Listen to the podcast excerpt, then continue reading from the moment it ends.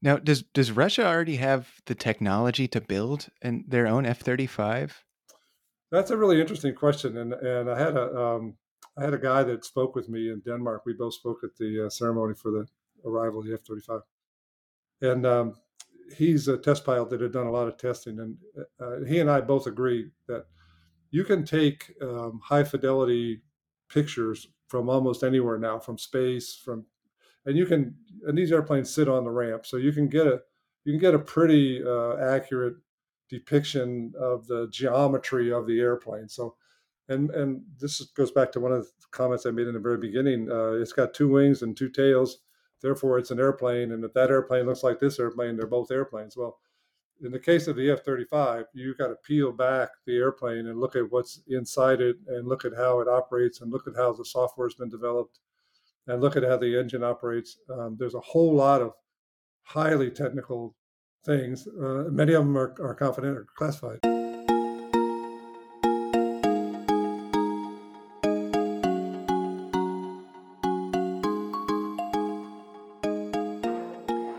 Hi, everyone. This is AJ Woodhams, host of the War Books Podcast, where I interview today's best authors writing about war related topics. Today, I am really excited to have on the show with me Tom Burbage for his new book, F 35 The Inside Story of the Lightning II, co written with Betsy Clark, Adrian Pitman, and David Poyer. Uh, Tom was the executive vice president and general manager of the F 35 Joint Strike Fighter program. In that position, he led the concept demonstration phase in Lockheed Martin's competitive selection as the prime contractor in October 2001. He then led for, he then led the first decade of the program design, development, test, and production. Prior to his assignment on the F 35, he led the F 22 Raptor development program and was the president of Lockheed Martin Aeronautical Systems Company. Before joining Lockheed, Tom was a naval aviator, completing the U.S. Navy Test Pilot School and accumulating more than 3,000 flight hours in 38 different types of military aircraft, which is really cool. Tom, how are you doing today? I'm doing great, AJ, and thanks a lot for having me on the show. It's it's always fun to talk about uh, the experience of this book. Yeah, absolutely. And this is actually this is going to be a really fun show because this is the first time that I've had a, a show that's just about one aircraft. We we a lot a lot of times we'll talk about periods in history or the history of, of certain wars and, and stuff like that. But today's show is just dedicated to to one machine, uh, which is the F thirty five. So this is going to be very cool for me. One of the first things that I like to ask people when they come on this show is if, in your own words, if you could just tell me what is your book about?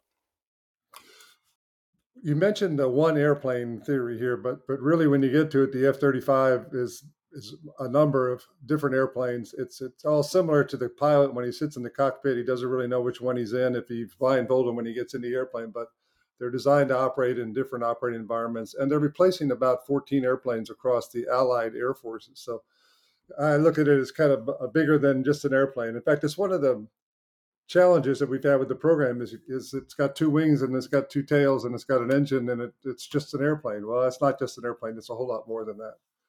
But um, the book started out as a, a more of an academic case study um, by the other authors, and I was on their list of people to interview. And when they came to interview me, I had been retired about a year um, from Lockheed Martin. Um, I said, you know, I think there's a more interesting book in this, uh, probably a wider audience, if we told the human journey of the F-35. And they agreed, and we redid the table of contents and redid the interview list and the book is based on a little over 100 interviews, a lot of the test pilots, a lot of the international folks, uh, all the program management key people. And uh, it's really their story. The, the, the, intent was to tell the story through them. Um, it's not my book or Betsy's book or Adrian's book.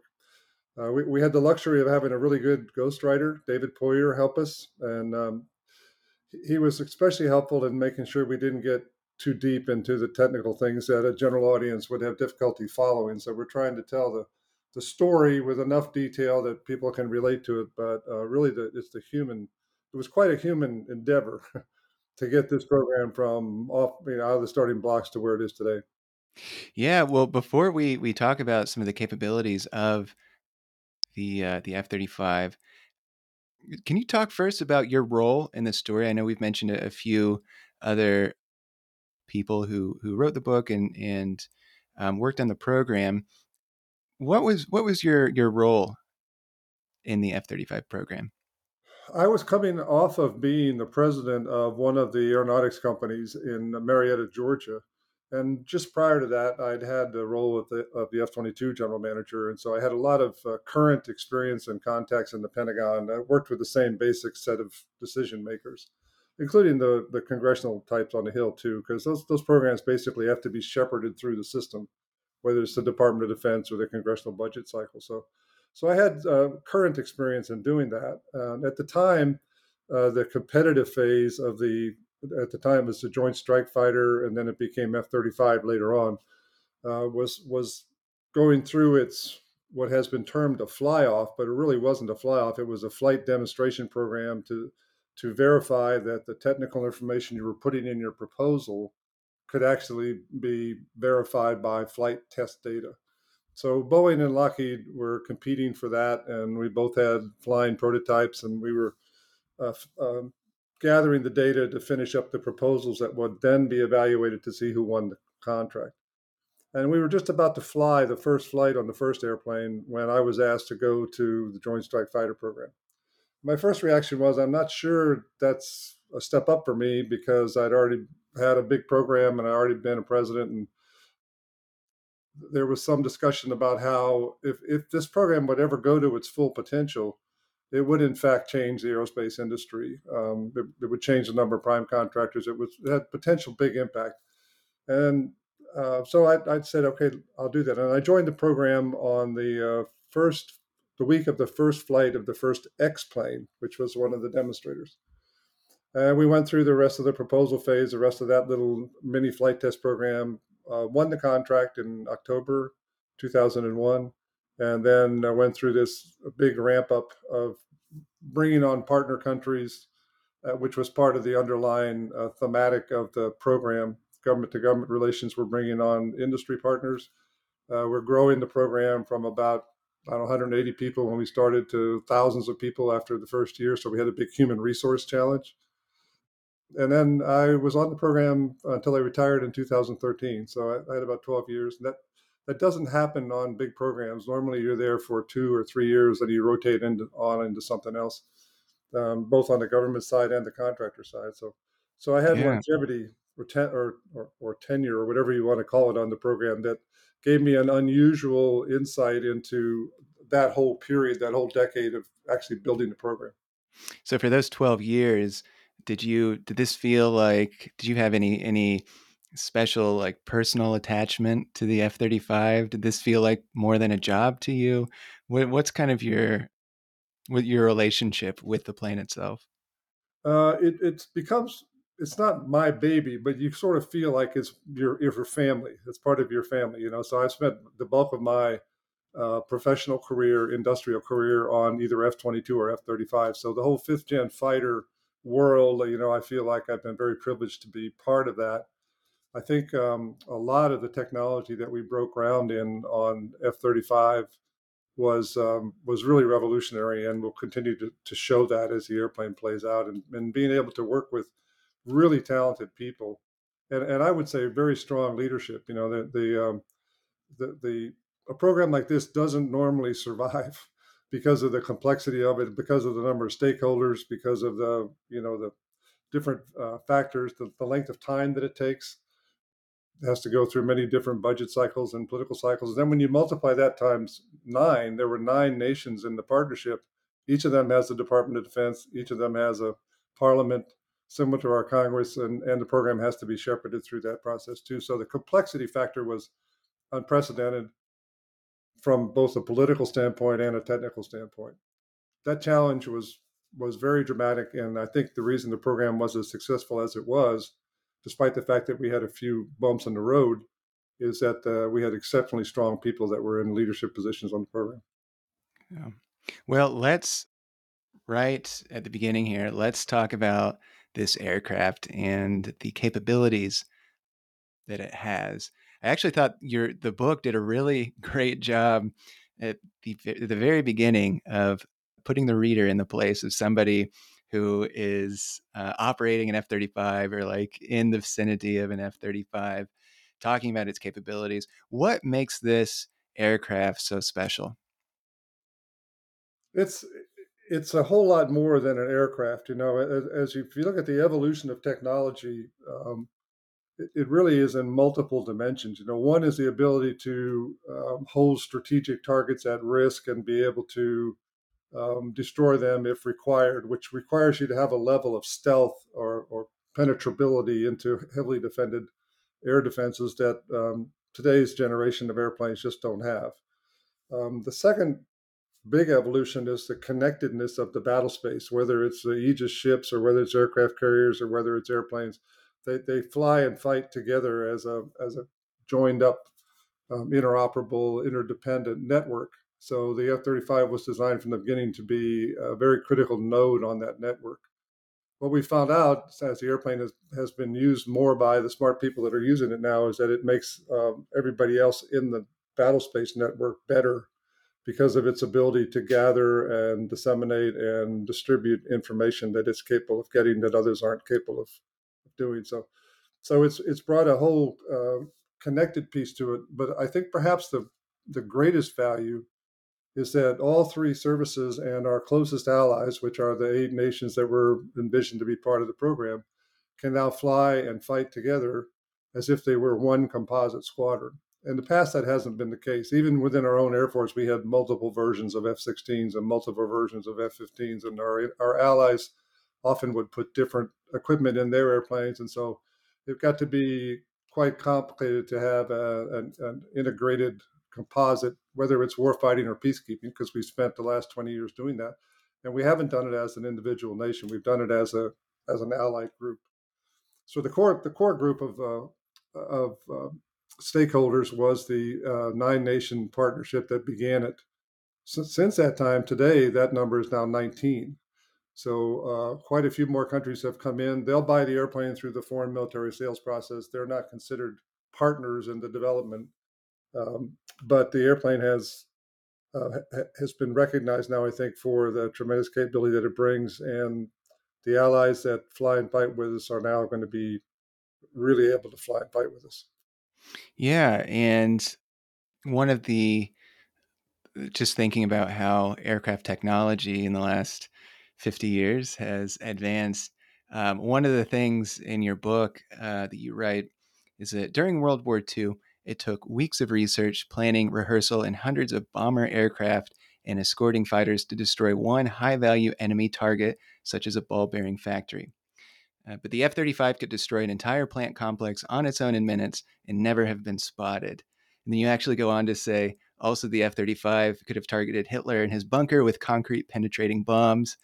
And, you know, of course, we can look back at like historical events and wonder, oh, what if we had certain technology? But I, I it, it does paint a picture of how far we've come since World War II with with some of the capabilities. Right eh, talk talk a little bit about some of those I don't want to call them destructive capabilities, but eh, when when an F-35 fires on a target, what's what's happening and like what kinds of targets can it fire on and what are those types of uh, firing capabilities that it has? Well, the airplane, um, as you know, when it's in its uh, very stealthy mode, carries its weapons internally. So you're constrained by the size of your bomb bay. There's two bomb bays in the airplane. Um, and it, one of the things about its stealth capability too is that it, it tricks other aircraft and radar into thinking that it's not there, right? That's that's also a, a capability it's got. The airplane uh, flies um, in a group of either four or eight. Normally, it's called a wolf pack. You know, they, it's not like the the um, two, two, two ship uh, evolution of an F 22 that flies in a different part of the sky and things like that. This is designed to, to come in a, in a distributed group. And you can um, transmit or not transmit depending on what your airplane wants to do because you have the ability to, to exchange information between airplanes in the flight.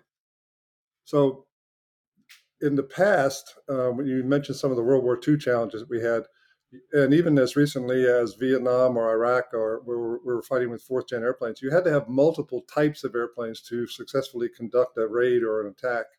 You had to have some that were specialized in jamming enemy radars. You had to have some that would actually deliver the weapons, and you had to have some that would were there to rescue. You can't have all those airplanes in a in a real heavily defended air defense situation. You have to have all that capability in the in the jet. So integrating all that into what really is a, a fairly small package with a single engine was one of the big challenges we had. We used to kid our chief designer, a guy named Paul Park, that he needed a U-Haul to pull all the parts that he couldn't fit in the airplane around behind the airplane, because it really is a challenge. If you think about uh, weight and balance on an airplane, some heavy stuff obviously has to go in the back. If you have a single engine and you have bomb bays underneath that engine, there's not too many places you can route things. You know, you can't route through the engine and if you go through the weapons bay, you now have constrained the space of your ability to carry things. So, so it, it becomes a, a, quite a challenge, and and obviously there's trade-offs involved as you get further and further into the details of the design. If, if the threat has been defeated and the and the enemy air defenses are beaten down, so to speak, then the airplane has to be able to carry a lot more weapons uh, externally. There's three external stations under each wing. You carry missiles and bigger bombs and bigger you know bigger uh, payloads. Um, so it's designed to be flexible like that. Um, when you're, you know, it has it has all the systems in it that that are needed to complete the mission, and it has the ability to strike uh, deep and quick. Um, you know, with its internal carriage weapons, and then it has the ability to be a truck. Uh, you know, truck when it gets to, to the situation where you can carry more stuff on the outside of the airplane. So, so it's a it's a flexible airplane. But the real value of it again is connecting everybody into the same network and being able to get information that other airplanes just can't get today. Well, let's talk about the genesis of this program then. And we don't have to go too far back. In your book, we go all the way back to World War One and uh, the history of, of aircraft, which is really fascinating. But let's just talk about the genesis of the F 35 program. And frankly, maybe it will take us back several steps because, as you noted at the beginning of this conversation, we're when we talk about the F thirty five, we're talking about the the lead up of many other aircrafts as well. But how did this? Um, how did the F thirty five? How did this get born? The um, the post Vietnam wind down, um, which of course occurred before the step up of Iraq and, and 9/11 and those things, resulted in a review of the budget process, uh, particularly as it came to expensive development programs. And it turned out at the time, um, all three U.S. services the, uh, were, were, developing their own new airplane. So the Air Force had one called a multi-role fighter. The Marine Corps had one called Advanced uh, Short Takeoff Vertical Landing, A STOVL, and the Navy had one called AX. And all three were in the the one that was furthest along was the Harrier replacement for the Marine Corps. And uh, the Secretary of, of, Defense at the time um, looking at the amount of budget that that was going to require, said, I think there, we're at the point now where we can develop technology that would allow us to build a more common airplane. And our allies are at the same age point that we are with our aging air forces. Maybe they would like to join in. And so they, they basically terminated those three individual programs and rolled them into another uh, requirements development process, which at the time was called JAST It was called the Joint Advanced Strike Technologies, JAST. And that was a, a, a search to try to determine, as best you can predict the future, what were the capabilities and technologies we would need 20 years down the road, and can we in fact develop them? Lots of things were changing at the time. Computer computer processing power was going through Moore's law evolution. Know, where every 18 months you doubled your processing capability, and the the requirements to penetrate um, heavily defended strategic targets. We were starting to understand that better. We had some early stealth um, experience with the F-117 and and then the B-2, uh, but we still didn't. We still weren't able to capture, you know, full fighter maneuverability. Those airplanes were black and they tend to fly at night because uh, the trade-off was less maneuverability, more more stealth. Um, and these are like the very traditional kind of when we think of stealth fighters, we think of like the it looks like a, a triangle with jagged edges. Um, correct? Yeah. Yeah, yeah, and that's a whole interesting story too. There's a little bit about that in the book about the the uh, evolution of uh, the F-117, which I, I, was working for Lockheed at the time, and that was still not um, revealed to anybody. I didn't work on the F 117, but looking backwards, those to calculate those very complex angles on the airplane would take a Cray computer about a week to work those angles out. Well, now you've got that much power in your phone, you know, or your iWatch. So, so, so the whole computer process was evolving at the same time. That airplane was designed by electrical engineers to be um, hard to find with with radar, and then they gave it to the aerodynamic engineers. Said, "Okay, now make it fly." And that was kind of the trade-off on the two. But um, but then we got to the F-22. We were able to recapture full fighter capability, thrust vectoring. You know, it's really still the King Kong air superiority airplane that's out there. But it was 10 years ahead of the F-35. So there was a 10-year gap between the design freeze on the Raptor and the design freeze on the F-35. And that 10 years was right where computer power was exploding. You know, technology was growing in leaps and bounds. And so there, there's a, uh, there was a need to review what exactly do we want to do in this new airplane called Joint Strike Fighter. They knew they wanted it to, to concentrate on life cycle, cycle costs, which drives you to a single engine. They knew they wanted it to be a smaller multi-role fighter, not another competitor to the F-22. Um, so those things sort of drove the F-35 design and development. The, the actual development of the technology was was occurring across many individual laboratories that were owned by the sensor developer. Like Northrop would develop the radar; they, they have a lab in Baltimore. Then eventually, you bring those pieces into the integration lab, which was in Fort Worth, and you try to integrate them as a system. And then and then the third step is you actually put them in an airplane. We had a Boeing 737 flying lab. Put them in the airplane and go out and fly uh, in a big airplane in the air aerodynamic environment to make sure that all the software is truly integrated. So we went we went from um, F-22 somewhere around two million lines of software code in the airplane, F-35 to somewhere around nine million. So it was a 4x increase in software in the airplane. And as anybody who's worked with software knows, that's that's a challenge when you get to the level of integration. Where uh, if you were flying in an F-35 today, like I'm looking at you, AJ, across my computer screen, you basically are looking at a big screen TV and you're watching the movie. You're not trying to figure out who the actors are. You're not trying to, you know, you're watching the movie. So that's that's what that level of software has been able to do. It's integrated all the sensors, so you don't even know what sensor is providing your data. You're just watching the movie. So now this might be this this might this is this might be a silly question, but I wonder this about like people who work on like you know NASA ships and they've never been able to fly to the moon. You are a, a pilot. You were a Navy pilot. Have you ever flown an F thirty five? No, I, I, if I had a bucket list of things I'd like to do, I'd like to fly the F twenty two and the F thirty five. But they're both single piloted airplanes. There are no two seaters, so uh, it's like it's like the uh, the Navy told Tom Cruise when he was filming Top Gun. He said, "I want to fly the F eighteen." They said, "Well, give us eighteen months and we'll train you to be a naval aviator and you can fly it." You know. So, so I sure. never got to do that. I did get to chase it in a, in a two seat airplane. I got to chase the F twenty two and the F thirty five, which was really really dramatic because I could see you know, we couldn't go as slow as they could, and we couldn't go as fast as they could. It was quite a step up. But uh, well, yeah, I would, the, love, I would love to fly both of them. So this, so the F thirty five, when it was, you know, if we're talking about, you know, after Vietnam, thinking about the next twenty years of of warfare, and and where do where do our our our aircraft need to be? I imagine that this plane was developed with maybe a conflict with the Soviet Union in mind. Uh, is that correct?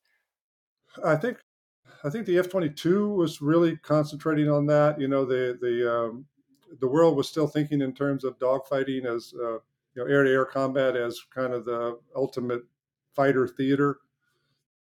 We had multi role attack aircraft, but they usually uh, were not fighters. They they were special to deliver weapons. But they wanted, and then the F eighteen became the strike fighter with both words uh, in its in its vocabulary. So, so they the need for an airplane that could do both um, was really being driven by, I think, force size, by cost of maintaining multiple training operations, and cost of maintaining different kinds of, um, of, of, squadrons across all three of the services. So, So I think the, the thought was a, a multi-role airplane that could in fact be used by all three services with the modifications required to fit their operating environment, but commonality across everything else would in fact um, shrink the total investment in defense air power. You know, it would reduce um, training costs. Um, pilots today can jump from, from the A to the B to the C with no real special training you know, you, you basically reduce the infrastructure costs of trying to maintain a commonality across the systems that are in the airplane, drives down your logistics costs, the supply chain costs. So there were a lot, a lot of effort went into trying to drive down the cost of ownership, not just the effectiveness in the combat scenario. Uh, all those things were important in the make in the in the design and the theory of why we were doing the airplane. So let's move up to to 2001 then, when when you take control of of this program when somebody came to you and I don't know if it happened like this, but was like, Tom, we want you to be in charge of the F 35 program. Were you like, I don't think so? Or did you, did you jump immediately? Like, what did you think when, when the idea of leading this program was, was pushed across your desk? I, I was the president of the company in Marietta, Georgia, the Lockheed Aeronautics Company, and, and we were in the middle of transitioning the defense industry in general. So I was only in that position about a year and a half. And we, we had three different airplane companies inside Lockheed Martin at the time, and we were merging those into a single company with the headquarters in Fort Worth, Texas. I was in Marietta, Georgia. Um, when that happens and the president's position is now in Fort Worth, Texas, the guys who are in the other president positions generally go looking for something else to do. Um, I wasn't look. I'd only worked for Lockheed. It's the only company I'd ever worked for, um, Lockheed Martin, and uh, I wasn't looking for something else to do. But I wasn't sure I was going to land on a in a position that I would want to, you know, to, to continue on. So, so they asked me. I was asked if I would go to F thirty five. They were having some particularly challenging issues with it. Um, you know, we were we were in the middle of uh, a lot of budget battles and a lot of uh, Pentagon discussions on what direction would the program go, and so that my background um, made me uh, pretty much the person to, to, inside Lockheed Martin to go try and work those issues. You were the guy. And, well, yeah, only because I had the I had the scars, but the uh, but then the um, the chairman of Lockheed Martin came to see me and he said, "Look, we don't know how, how far this is going to go. These programs sometimes don't materialize in the end game like they're envisioned in the beginning, but um, it's extremely important. We had we had been the last big winner with the F twenty two, and to be honest with you, a lot of people thought they would never give the same give the next program to the same guy that was doing the previous one. Although the earlier F twenty two program was truncated way shorter than it was envisioned to go, about 188 airplanes instead of 700 or something. So um, so I said, well, yeah, I'd love to go do it. And I don't know, maybe for a year or two years. I don't know how long I'd be doing it until they figured out who was going to win and move on. Well, we won, and then we're in the middle of trying to keep the program sold and build it rapidly and do, get the international partners. And I had, I had enough, um, you know, experience in all those areas to basically think this would be a pretty challenging assignment. And if it really does do everything they say it's going to do, it's going to have a very meaningful impact on the future of the defense industry and particularly the future of Lockheed Martin. So, so that from that point on, I never thought about it or looked back. I just figured I'm going to stay here until somebody tells me they don't want me to do this anymore. Then I retired in uh, 2013. There's an interesting point that sometimes gets lost, and that's that this contract was awarded on October 26th of 2001, which was about six weeks after 9/11. I was just about to bring that up. Yeah, yeah. yeah. Normally, yeah. normally you would have a few months to say, "Oh my God, what did we just? You know, the dog just caught the car." what do we do now? Um, how do we get organized? How do we start our staffing up? But the, the contract was signed uh, that day. And oh, now, did did that uh, you and your team? I mean, were you know a month after 9-11 were did did this energize people did, were people much more committed to the program now how did how did 9-11 impact how everybody saw this program well well we knew that the f-35 wasn't going to have any near term effect on on the you know the terrorist war. But um, at the same time, the U.S. really needed to build its alliances. And this was one vehicle around which those alliances would come together, even though it was for maybe a different project in the longer term. It, it would be important in building allied unity, you know, in the fight against terror. at least that's my interpretation of what was going on, and and I think it did um, accelerate the international interest um, in the program. So, so we, uh, you know, I mean, it's it's it's hard to say that there was a direct effect of 9/11, but I can tell you that the biggest risk on the program when we won the contract was our ability to staff it at the levels that were required, at the speed that was required, and we, that was listed as the number one risk by the Pentagon on the program that we probably couldn't get started on time. Well, we didn't have any trouble staffing up. A lot yeah. of people came to want to work on F 35, and they came from you know the Boeings and the Northrops and the other parts of the world because this was going to be the big game in town. I think so. We we were bringing on uh, averaging probably 100 people a week, um, and that's a very difficult uh, challenge to do because you want people to come in and be productive right away since we're already under contract. And we had to figure out how we're going to bring all those people on board and, and keep a sense of unity and progress going forward while we're still trying to train uh, the you know the new people. And we, we had some old some older, well experienced uh, engineers that were kind of the the brain trust core. And then we had a, a 50% of our new hires had to be new college hires just to keep the engineering dollar rate down to the point where the program was affordable and we had an interesting concept that I mentioned in the book called reverse mentoring, where the young the young folks that came in were very fluent in the latest computer modeling and how do you do aircraft design, you know, through computer databases, whereas the old guys weren't even sure where the on off button was, but they had all the experience of uh, of designing, you know, really complex airplanes. So the two the two was interesting to watch the two. There was a mentoring and a reverse mentoring going on, and it really pulled everybody together because everybody had value to bring you know to the proposition. Well, let's talk about speaking of risks and problems. Let's talk about some of the problems. What were what were some of the initial challenges uh, that you had with this program?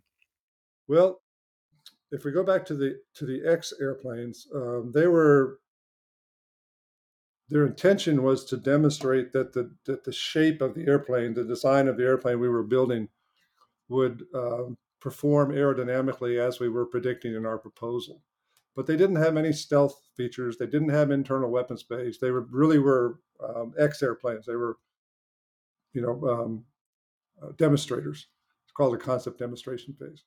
So we had a lot of work to do to go from okay, we got the we got the winning preferred concept. Now we need to actually f- fill that concept out and design the weapon space, design the the electrical we didn't want to have any hydraulics in the airplane for uh, life cycle cost reasons so we had it's all electric airplane um, so there were, there were a lot of things that we had to do in the detailed design and the, the theory was in the beginning was we'll do the simplest one first we'll walk before we run that'd be the a model the the air force version and if i took the air force version and the marine version i put them on top of each other the shadow on the ground is about the same from a structure standpoint. So we'll do the B second, and then we'll do the Navy's airplane third. The Navy really didn't want their airplanes till a little bit later on anyway.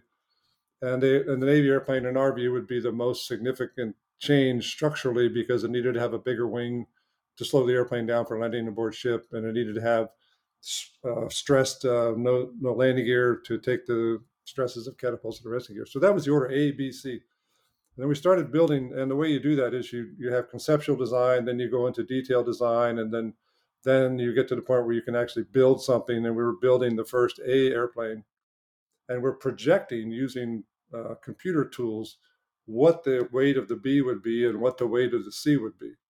Now, the reason that's important is neither the A or the C are really that weight sensitive. I mean, they take off on basically runways or use catapults. But the B version's got to have a short takeoff and vertical landing capability, so weight is very sensitive to that airplane.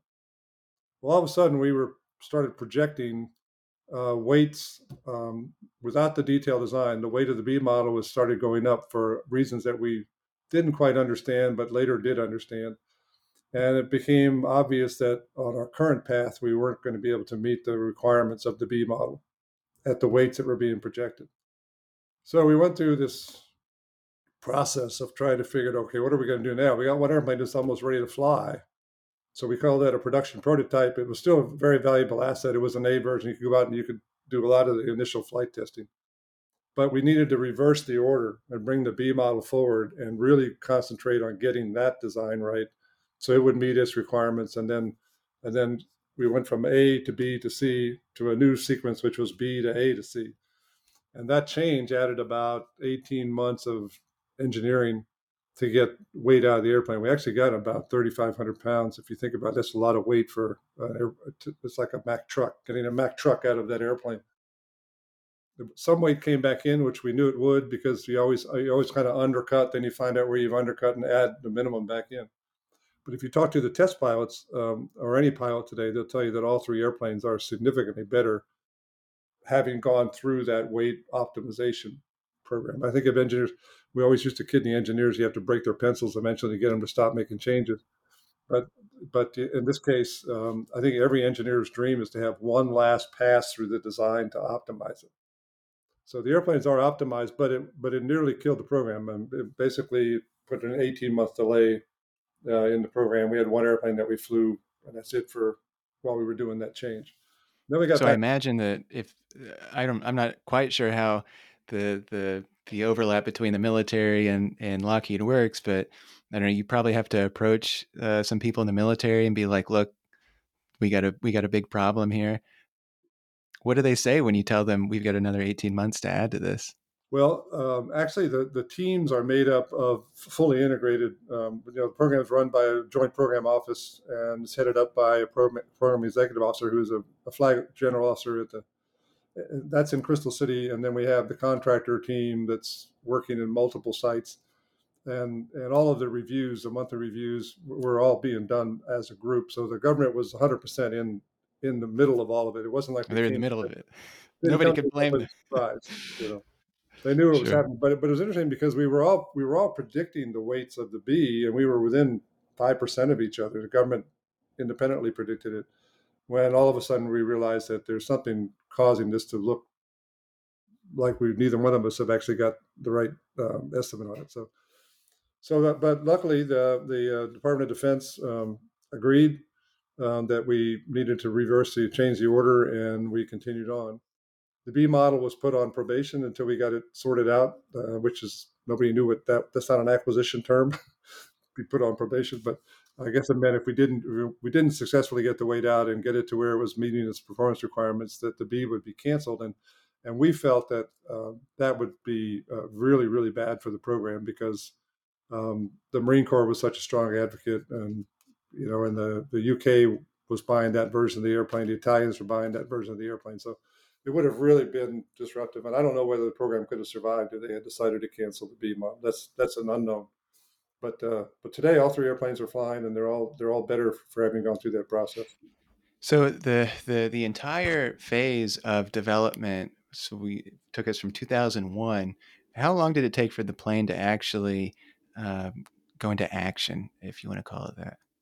Well, uh, it goes through a process that's called um, uh, IOC, initial operating capability, and and that that uh, when it goes through that milestone, it can be used uh, in an operational sense. It may not have all the final software in the airplane for some of the detailed stuff, but um, and then then it, when it completely finishes operational test, it, it gets into FOC, which is final operational capability. So, but IOC is the big milestone that people are looking for, and it was about 2014 I think 14 or 15 before the I think the uh, Marine Corps was first, and then shortly after that came the Air Force, and shortly after that came the Marine Corps. Um, some uh, the one ally that um, took delivery of the airplanes earliest was was actually Norway, which was influenced by the melting of the Arctic. This is this was way before the Russia Ukraine scenario, but the other one uh, was one of the strategic partners, not one of the one one of the uh, initial group of partner countries was Israel and um, and Israel is was the first to actually use it into a, in a threat environment. I think. But, well, um, I'm. We're going to talk about Israel and Russia at the end, uh, towards the end, because I want to ask you about current events. But you've got like this 12, 13 year period. So weights, that was a big problem. Uh, yeah, was that the biggest problem for the whole program? I, I would say there was three three inflection points in the program. Uh, whether there was one uh, that there was no plan B for. Uh, that, that, was technical. And then there were the two programmatic inflection points. The one I just described, where the program had to reposition some of its production money into development to do this engineering work.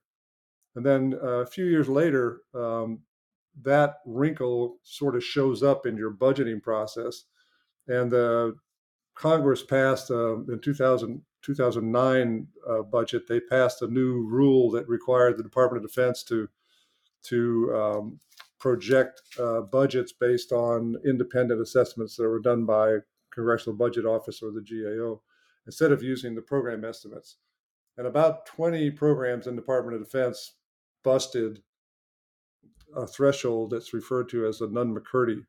And Senator Nunn was from Georgia, and Senator McCurdy was from, I think, Michigan or, or Minnesota. That passed had passed a law that just said if you if you're in a Department of Defense program and you exceed a cost threshold, whether it's the unit cost of the airplane or whether it's the total cost of the program, then you have to go through an extensive review. Secretary of Defense has to validate that your program's worth continuing, yada yada. So that happened later on, and that was really the the uh, long term effect of that delay that occurred to get the weight out because numbers just are numbers. And when you replan the program and you add a whole bunch of more testing in and stuff like that, it just takes the number up. So, so those were the two programmatic points. Probably the biggest one, that a technical point that we didn't have a good early solution for, but later did, was um, the fact that two of the three airplanes had to go to sea right? So the B model for the Marine Corps and the C model for the Navy, we're going to operate in uh, a, a, much uh, more difficult environment from historical stealthy airplanes. Stealthy airplanes can operate in any environment, but if they are damaged and need repair, they have to go into a humidity controlled, temperature controlled environment to get all the right combinations of, of uh, materials uh, together. You don't have that on a ship you have salt water, you have open bays, you know, even the hangar bay where the maintenance is done is open to the elements. So we had to come up with a new way of of, um, of doing that, and we wanted it to be common across all three airplanes. So luckily, and I, and I don't know, I don't know whether it's luck or or just um, timing from a technology standpoint. Uh, what was happening around the same time was the advancement of composite manufacturing. So where the skins, the the skins of earlier stealth airplanes were all metal, uh, mostly aluminum, some cases um, other things. Um, now all of a sudden the skin of the airplane could be composite. And you can do things with composites. You know how they're they're manufactured with a with cloth and and ros- resins, and then you build up a structure that's much lighter but much tougher than uh, metal. But you can also do some things in the composite that you would would have had to do on top of metal surfaces, you can do it inside the composite. So it becomes much more durable. Um, doesn't require, you know, uh, special care and feeding when you go uh, aboard ship and things like that. So mm. uh, that that breakthrough occurred around 2004, and we'd already been on, under contract for about three years. And we had tried a couple of other ways of doing this. One was with appliques that are like big decals that you put on the on the airplane, but wasn't durable when you got on a flight deck because um, with the engines kicking up you know non-skid and grit and stuff that just wasn't acceptable. So, so we finally did, we finally did that, and um, and we proved it by making a bunch of samples and going down to Daytona Beach and building a big uh, structure in the surf and putting these composite parts in the surf for long periods of time, a couple years in some cases, and and proving to the Navy that um, that th- this was going to work. This wasn't going to be something that was going to be susceptible to to damage uh, you know, from the environment of a ship. So, so those were the three major major points um, that the program, you know, went through bumps in the road. And every program has them. And when you're bringing this many technologies on at the same time, there's going to be risks that you find out when you start integrating them that you didn't know when you were, you know, doing the conceptual design yeah. part of it. Well, what are some of the things that that you can share that even the most well-read F-35 enthusiast would be surprised to learn in this book? There's a couple of really interesting ones, I think, that people don't normally think about. And one is the ejection system. Uh, you know, once we got into the to the F-35 era, the pilot population now uh, expanded by a considerable amount, mostly on the low end. You know, ejection seats historically have been limited to about 150 pound to 230 pound nude weight because the rocket blast required to get somebody out of the airplane would handle that weight range. Now all of a sudden we're going down to 100 pounds, and that's to accommodate females and lightweight Asian males that would be flying the airplane. Well, you don't want to have a rocket blast that's going to hurt the small person, and you don't want to have one that's going to leave the big guy in the airplane. So you have to go to uh, a graduated rocket uh, type of capability. And the smaller person also had a second issue that we've discovered during the during the testing that their neck loads, particularly the strength of the muscles in the neck, are not uh, near as strong as um, it's almost like an exponential thing instead of a linear thing, as the larger pilots are if they eject in at high speed and get a, a high wind blast. You no longer have the face curtain that you pull over your face like we used to do. You know, now it's just boom, you're gone. So, so uh, Martin Baker was the ejection seat manufacturer. They they are very very very good, and they um, did an extensive amount of testing to develop escape system that would do that. Further complicating that challenge was the in the B model. There's a lift fan that rotates in the horizontal plane right behind the cockpit that's connected to the main engine, and only when it's in the vertical landing mode um, does that does that connection take place. But if you're in the hover and the shaft should happen to shear, even though it's a very, very low probability that will, that will ever happen, hopefully it will never happen. It's never happened yet. The airplane tumbles fast and it's too fast for the human to react. So there's an auto eject where the airplane sensors can sense that tumbling and eject the pilot before uh, before the airplane hits the ground. So that's when you're in a and that's something most people don't know. Right, right. So the the, the, right. the ejection seat, the, the, pilot escape uh, mecha, uh, process was really a complex one, uh, driven by that. The other one uh, that I like to talk about is the Catbird, which is a was a 737 being flown by Indonesian Airlines that we went and found. It had a low time on it, and it became the most heavily modified 737 in the world because we, we basically made it into an F-35. If you walk in the airplane about where first class is, there's a a real F-35 cockpit. The pilot gets in in his flight suit. He's not flying the 737. He's flying the controls and sensors that are in the cockpit. But sitting behind him are, uh, I think it's 12 uh, engineering stations where you can look at the individual sensors and, and you can look at the integrated sensors that he's operated. So in essence, and we we modified the 737 from a geometric standpoint so that the relationship between the nose radar and the leading wing is the little winglets on the airplane. There's pictures of it in the book. Uh, are exactly the same as the F-35. So in fact, it can fly. If you didn't know it was 737, it can fly in a flight of F-35s, and it's an F-35 that was really required because of the level of uh, software fusion we were trying to get. And you, you have to get the sensors in the air, airborne environment to really be able to, to get that software where you want it to be. So that was another, I think, example that most people don't think about. Now, if you're on the ground in, I mean, obviously, maybe like a low flying F 35 or one can you can you tell from the ground that that this is an F-35 flying besides the fact that it would be in like a group of 8? Is is it that distinguishable from other aircraft? I, uh, I live uh, right now. I'm sitting in Florida, right, and, uh, and I'm halfway between uh, Tyndall Air Force Base in Panama City Beach and Eglin Air Force Base in Destin. And the F-22s are at Tyndall, F-35s are, uh, so it's a perfect place for me to be. I can sit on my porch and I hear a loud noise. It's coming from that direction, it's an F twenty two. It's that direction, it's F thirty five. Can you distinguish the noises? I once I was at a uh, barbecue once in the D.C. area, and a guy was there. He was um, a Marine on uh, Marine One, the president's helicopter, and we're all sitting around the the campfire. And um, he's like, "Everyone, be quiet." He's like, he's listening. He's like, "I hear it. I hear Marine One." And he pointed and there sure enough was marine one. It had a very distinct sound to it. Yeah, um, yeah. can you can you distinguish the sounds? You can.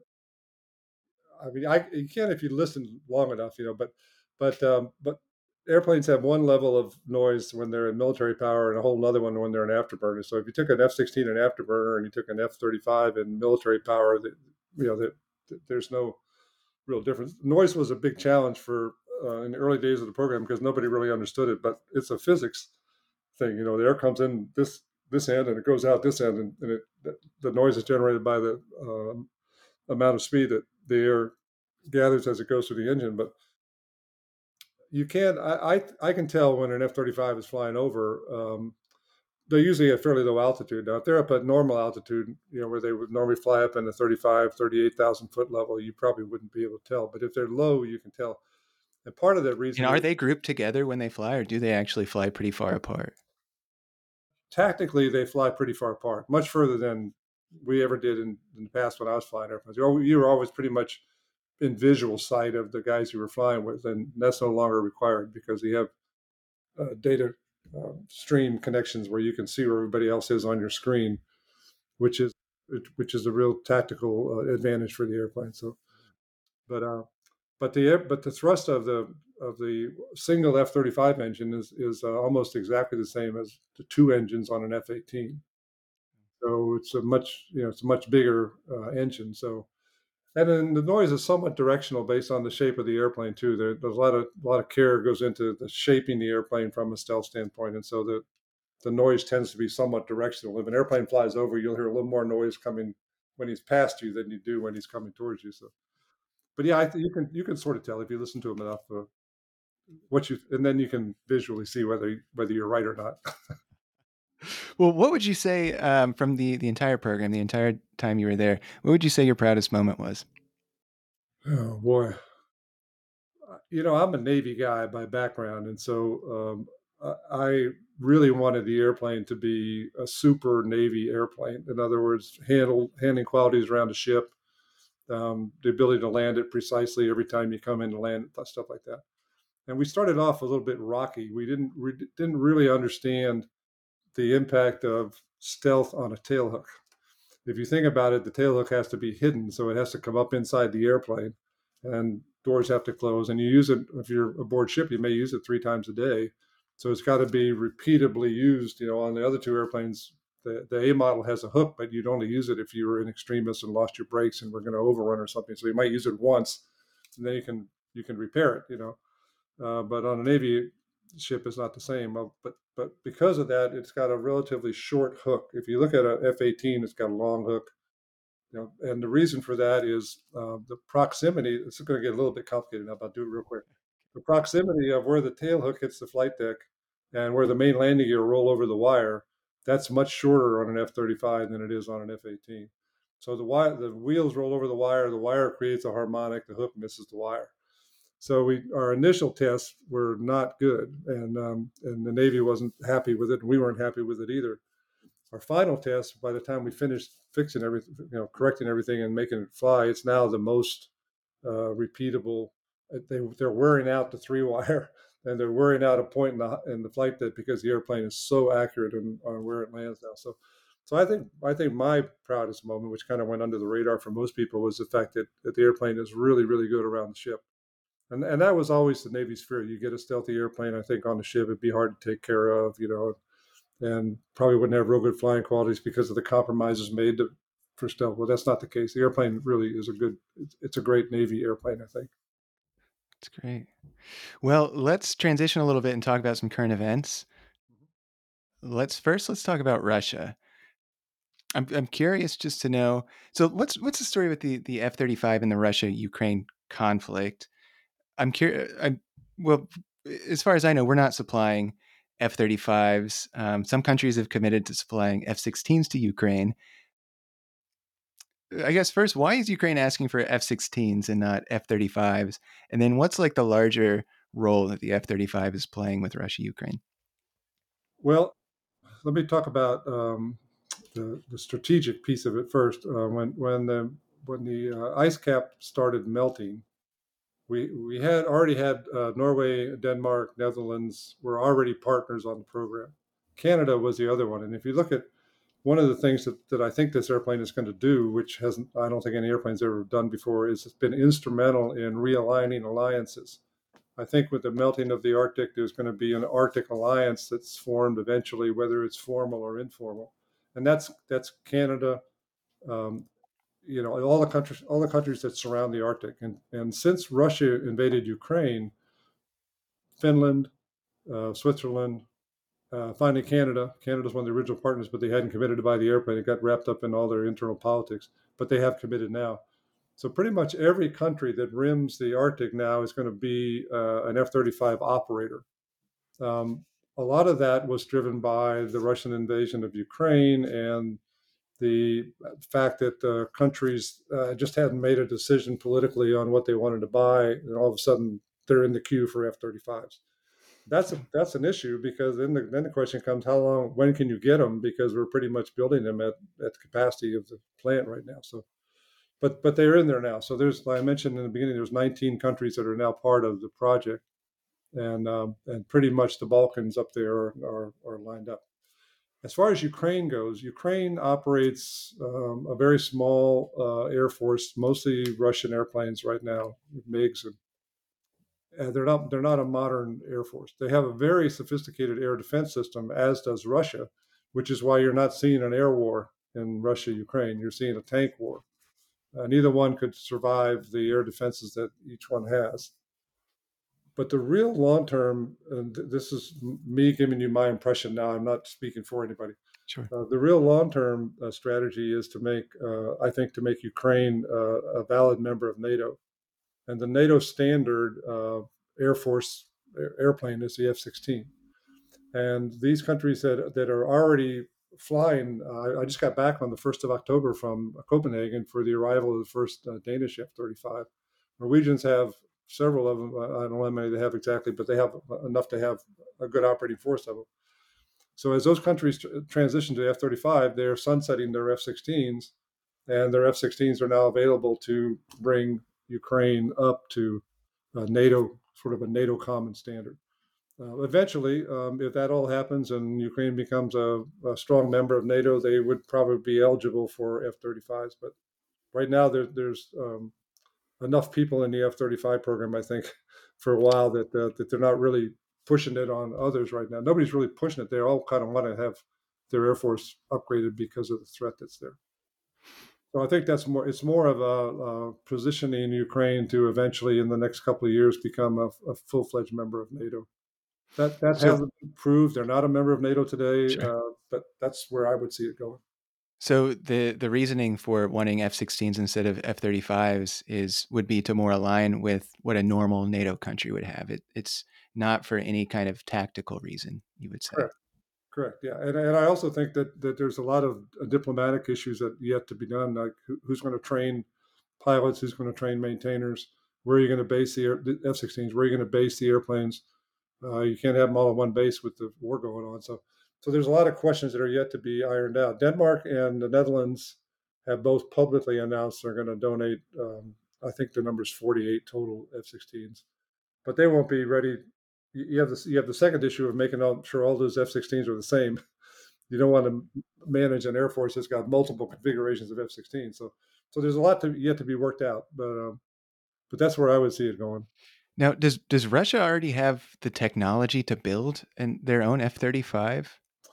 That's a really interesting question, and and I had a um, I had a guy that spoke with me in Denmark. We both spoke at the uh, ceremony for the arrival of the F thirty five, and um, he's a test pilot that had done a lot of testing, and uh, he and I both agree that you can take um, high fidelity pictures from almost anywhere now, from space, from and you can and these airplanes sit on the ramp, so you can get a you can get a pretty uh, accurate depiction of the geometry of the airplane. So, and and this goes back to one of the comments I made in the very beginning. Uh, it's got two wings and two tails, therefore it's an airplane. And if that airplane looks like this airplane, they're both airplanes. Well, in the case of the F-35, you've got to peel back the airplane and look at what's inside it, and look at how it operates, and look at how the software has been developed, and look at how the engine operates. Um, there's a whole lot of highly technical things. Uh, many of them are, are confident or classified that make the F 35 and F 35 that go way beyond what the design looks like.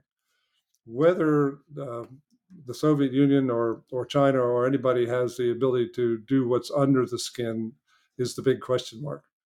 And the second point is that um, the US has a very unique capability of being able to manufacture these really complex machines at relatively high production rates. So far, that has not been the case in uh, certainly in Russia. Uh, they may have 10 airplanes that they can actually fly, where we're producing 150 a year. That's one every other day. Every other manufacturing day goes out the factory. So, being able to manufacture and populate an air force with large numbers of airplanes is something that's somewhat unique to the United States right now. What's like the how, as far as like Russia's air force compared to the United States, how many? What's the plane? What's the differential What's the difference in planes? How many planes does Russia have compared to what what the U.S. military has? I, I don't know. Uh, I, I, can't really answer the question accurately. Um, I, I, think if you if you look at generations, they got plenty of airplanes that can fly and fight in the with the older generation. You know, the F-18, F-16 group, which populates most of most of the air forces of the world right now. Whether they have um, the ability to produce um, the more capable quasi fifth gen airplanes or not uh, kind of remains to be seen. Everything I've read says they don't have very many of those, and they've been working on them for about 10 years now. So they just haven't been able to produce them in large quantities. You know, I should have asked this at the very beginning, but is the F 35, would you say that's the, the best military aircraft in the sky today? That's another question I get all the time, which is kind of interesting because I was because of my F twenty two and F thirty five background, and I and my answer to that is um, the F twenty two was built as an air superiority fighter. If you're going to get into um, a visual fight, you want to be in an F twenty two. It's King Kong. Okay, it also has tremendous capability from a sensor standpoint, but it is a little bit older you know 10 years gap. Now it's, it's continued to upgrade as it's gone through time, but F-35 had the the advantage of having a clean sheet to start with 10 years further along in the technology world. If you want to go in and attack uh, a heavily defended strategic target and escape alive, um, F-35, um, F-22 and F-20, F-35 can both do that mission. F-35 probably does a little bit better. If you want uh, something that can be produced in broad scale and populate the Allied air forces along with our all three services, only the F 35 can do that. So they, are both, and I guess that's a long way of saying it, it all gets down to your requirements, you know, and, and how well did you define the requirements of what you want the airplane to do? And then uh, the one thing that um, every every modern tactical airplane has to worry about is how do you deal with changing requirements going forward? You know, we're 20 years into the F 35 now. What's different today than when we first envisioned the airplane 20 years ago. So, so would, would would you say if given the choice between the F twenty two and the F thirty five, do you think Russia would be like, we want the F twenty two, or you think they'd be like, no, let's we, we want the F thirty five? I don't I don't really know how they would define their requirement. You know, I think that a lot of it is um, show of force and you know visual. Uh, can, you know, I think I think F twenty two may be preferred by some just because it's recognized as being a fighter, you know. And uh, but the real the real battle is not uh, is not in the phone booth with two airplanes and a knife fight in a phone booth, as they used to say. It's really uh, more now. Um, if I if I see you and you don't see me, I have a tremendous advantage over what you do and where you go and how you end up. Um, both F twenty two and F thirty five have that embedded in them based on their stealth designs. Um, but I think there's a there's a certain uh, macho, um, you know, uh, image that comes along with being in the best air to air superiority fighter, and there's a certain capability that you, that can be exploited in the in the F-35. That the F-35 well, well, let's let's transition to Israel, which as of us recording this today, so October 2023, you know, a major conflict has broken out between Israel and Hamas. I think today, a few hours ago, I heard on the news that Israel either is just about to invade the Gaza Strip or they already have. So, you, of course, we're seeing images of, of airstrikes in Gaza on, on the news. Israel has the F 35. Uh, when we see airstrikes in Gaza, are those coming from F 35s? Uh, I don't know. They haven't they haven't said. They ha- they also operate F-16s. Um, I I spent quite a bit of time in Israel during during the days of the F-35, and I went down. There's a base in the very southern region, um, not far from where they're playing today. It's called Base 25 in the Ramon Valley, and uh, I went in there and briefed all the um, F- Israeli pilots on the F-35 program, and they were stationed there, and and there was an F-16 ready to go 24 7 there because it's so close to the southern border and you don't have time to react unless you have somebody on alert. Um, so, so there, you know, I, I, there's a whole bunch of questions that I think everybody has about how this uh, Hamas invasion happened with that many people coming over a border that's so highly surveilled. And I don't know the answer to that question, but it's it's almost like we've gone backwards. We've got we've got you know sophisticated air defense systems. We've got uh, leading front edge fifth generation fighters, and we got tractors knocking down fences and people running over the border. You know, so this is this is not going to be an air war. Hamas doesn't have any airplanes, uh, uh, but other than maybe some Iranian drones. But this is going to be, um, you know, things are going to be falling from the sky, uh, from the sense that it's going to be an air war, but it's not going to be an air combat war. What what what role do you think that, assuming that F-35s are being used. First, I guess like what would the the advantage of using an F-35 over an F-16 be in this situation? But if F-35s are used, what do you think their primary role would be? I, I think in, in, in most, uh, well, I, I, think I, mean, I really don't know, but I think the uh, either one could be used to to drop ordnance on targets, and and I heard they had something like a thousand targets, so they may need to operate the whole Air Force to do that. But there wouldn't be much difference because you're not asking them to go into a heavily defended target area. So you could use either airplane. Um, I do think that the um, F 35 can provide a, a surveillance and um, electronic warfare uh, information gathering capability that other airplanes can't provide and, and provide that back to the um, air combat center that's kind of managing the war. Uh, it has nothing to do with with the kinetic side of dropping ordnance or anything else. It's just its, its ability to scoop up information and provide that to other sources. So it, it, may have a role in both areas. But again, I'm speaking completely out of out of um, out of lack of knowledge of what's actually happening there. Sure. I well, have, I mean, yeah, I some real time. Some friends there, and I, and I, I, the first thing I did was I sent them a message. People that are that are uh, worked with me on F-35 over there to see if they're all okay, and and uh, there's it's a it's a rough place right now. I mean, it's they're they're okay because they're a little further north, um, sort of up towards Haifa, but uh, but now there's there's another group, Hezbollah, I guess, is is uh, manning up the northern border. So they may be fighting on two fronts before too long. It's a pretty scary situation, not just for Israel, but for the whole world right now. Yeah, absolutely. And thinking about how more players in the Middle East could just keep getting sucked in to this conflict, and you know, with and Iran too, yeah, kind of playing a role here. It is a very, uh, very um, delicate situation. Well, kind of lastly here, Tom, uh, and thank you so much for all your your insightful and thoughtful answers to all my questions. It's really been a terrific interview. Lastly, here, what do you think the future is for the F 35? Do you think this is going to be do you think the F thirty five is just now entering like its best years? Like what's yeah. uh, what's on the horizon for this this program? I think the real um, uh, strategic benefit of the F thirty five concept hasn't even begun to be realized yet. So, and I'll tell you, give you a couple of examples. One is the Arctic. We've talked about that a little bit. Now you have the countries that rim the Arctic can fly as an interoperable air force. Um, the other hotspot is the uh, Pacific, the um, South China Sea. And if you look over there, you have Japan, South Korea, Singapore, Australia, and any U.S. supercarriers that are deployed to the region. And if that if that region gets hotter with Taiwan, China type activity, there'll be a couple carriers there.